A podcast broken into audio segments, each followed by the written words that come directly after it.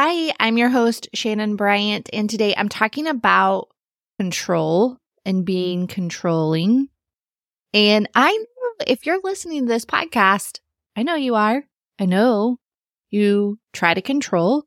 You try to control situations. You try to control results. You try to control your partner. You try to control the people in your partner's life.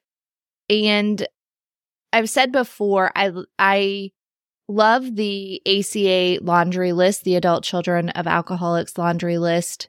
And this topic is pulled from number six on the laundry list. And I'll read to you here in just a minute what that is.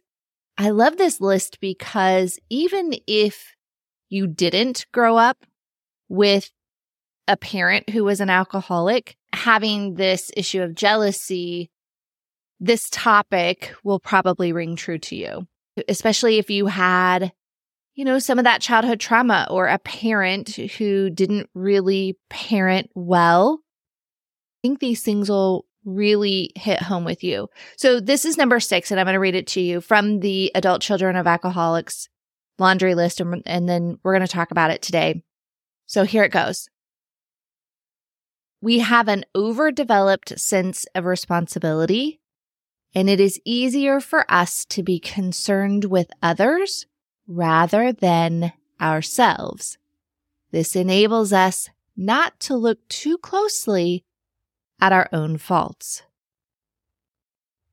So when I was little, mm, fourth, fifth, sixth grade, my older brother and I, we both had chores that we were supposed to do after school. And it was supposed to be done. Like we were supposed to do our chores before our parents got home and before we could go outside and play with our friends, which my brother, my rebellious older brother, almost never followed that rule. So a lot of times I do his chores because I didn't want to give my dad a reason to get drunk or to get mad or to get in a fight with my brother. So I would just do them. It was easier I felt like I was keeping the peace. And I felt like that was a way for me to potentially help to control what was going to happen. So at 10 or 11, it was quite a bit of a responsibility, but that's just how it was. And after a while, I started to feel very responsible for what did or didn't happen in my house. Like I felt like I had some control over that, even if it was just a little bit by how good the house looked when my dad got home. And even trying to weirdly control my older brother from not doing, he was, he was such a rebel. He was so just did what he wanted to do when he wanted to do it. And he had a lot of my dad's personality. Um, so I even felt like at times I would try to control him from going and doing things that might upset my dad. It was a lot of responsibility at the time. And so this, of course, translated later in life into controlling my partner. You know, what it, what he replied back in a text to his friend or to his ex or how he should dress for work or if he should hug someone or not, or how he should behave when he was traveling out of town and how often he was required to call me when he was traveling out of town and where he should sit in a restaurant, blah, blah, blah. Oh my gosh, so tiring, blah. All of it. You may be treating your partner like a child, as if they aren't responsible or capable enough to take care of situations themselves. I get it. I know that feeling. But they've made it this far in life for however long before they met you without you telling them what to do at every turn. And if you do a quick soul search, you know the things that you're guiding them on or schooling them on are strictly for your benefit.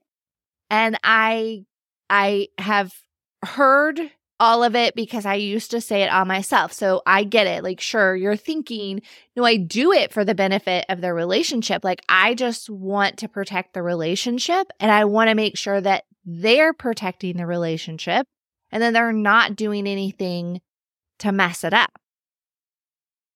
But they know how to be in a relationship. Most likely, they're aware of the common ground rules. And if you don't think they do, well, okay. One, probably a conversation you should have had before, but we can't go backwards. So now, if you don't think that they understand the general rules of the relationship, what they can and cannot do, if you're in a monogamous relationship, most likely they know the rules. They know the major things that are going to end a relationship. But if you don't think they are, okay, well, go ahead and set the relationship agreements, have that discussion, agree on them, and then leave it alone.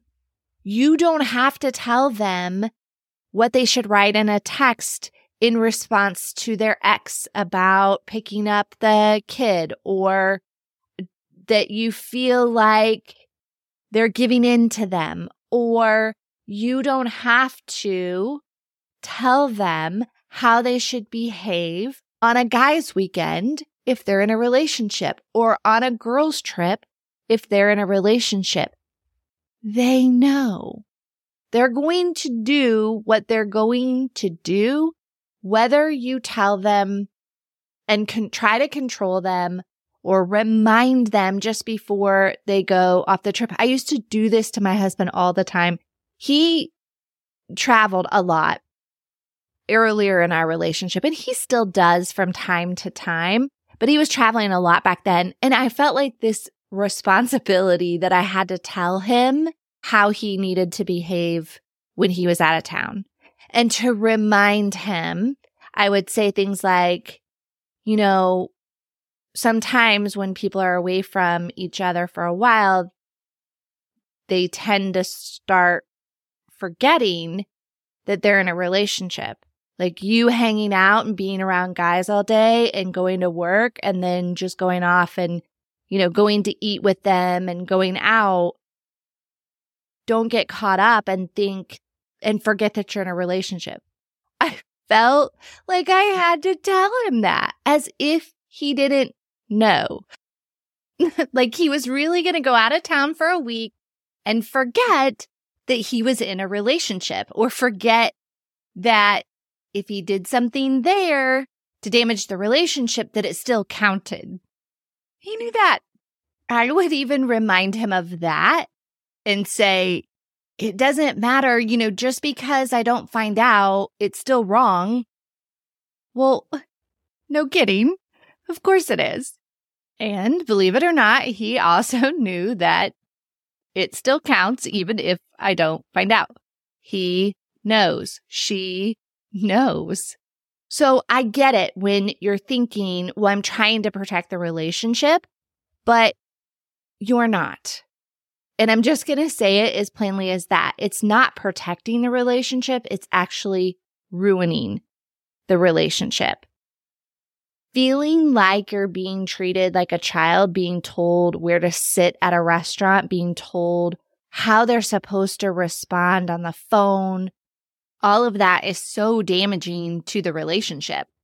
So instead of trying to protect the relationship by telling them what to do, what they can and cannot do, reminding them of general relationship guidelines, Instead of doing that, get back to leading yourself. Put that energy into leading yourself. We always want to tell someone else how to do it or how to handle it or what someone else should be concentrating on, we don't tell ourselves that. Think of all the things that you should be focused on with yourself first. I mean, think of all the things. I'm sure there are things like you want to accomplish at work, you want to accomplish in life, you want to spend more time with kids, you want to get your finances better, you want to feel better, you want to get healthier, you want to lose weight, you want to eat better. Maybe you want to stop smoking. Maybe you want to stop drinking. There's probably a whole list of stuff that you need to be focused on controlling for yourself, leading yourself. So why are you spending that energy on someone else when you've got these things to get control over for yourself? And here's the other thing. I, I want to address this because people calling themselves controlling has, even in a way, become cool or desired, or it's being said as a positive, as in it means that you're really good at what you do, or you're really put together, or you're the boss, or you're the leader, or you're the one that knows best. It's kind of like saying you're a perfectionist, and some people love to call themselves a perfectionist as if it's a good thing. It's like this cool thing to be called, and it's not. Who has time to be that and who wants that? If you're controlling and focused on your partner, then you're no longer concentrating on your own feelings. And that, my friend, is probably what you're trying to avoid your own feelings, your own things that you have to work on. It is also a way to fulfill our assurance seeking ways, like to feel needed, to feel wanted, to feel like you're number one, to feel this, like to feel like you're important, to feel like you run the show. This keeps reassurance needing going. If you stop controlling and monitoring and telling your partner what to do, and you in fact do put that energy towards yourself, then who's going to notice your accomplishment? So let's say you are putting that energy into yourself and you start accomplishing these small goals you're doing step by step, accomplishing things in your life. Well, who's going to recognize that? Because remember, you think you need that reassurance. And sometimes, especially the way that real goals are accomplished, the way that we really accomplish them is small baby steps, step by step by step. That's really hard for somebody else to notice right away or for somebody else to notice the change. So then you're missing out on that reassurance because then you feel like, well, I either have to wait until my partner recognizes the changes in me or recognizes the accomplishments, the things that I'm doing, the way that I'm changing my life, or I have to tell them. And I don't want to tell them because then it doesn't feel as reassuring. It doesn't feel as good. It doesn't feel as special if I have to tell my partner to notice them.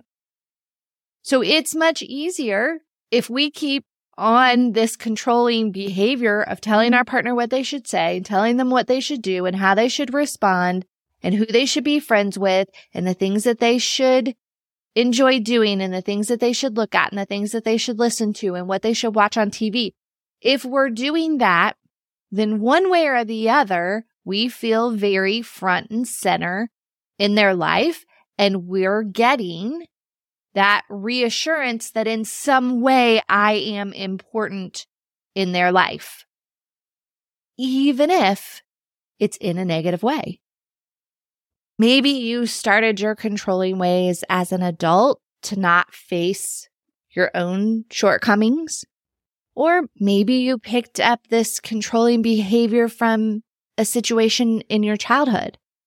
Of course, now I know that no matter what I did or didn't do in, in fourth grade, you know, what chores my brother did or didn't do, my dad was always going to find something to get angry about if he wanted, or would find an excuse to drink if he wanted to.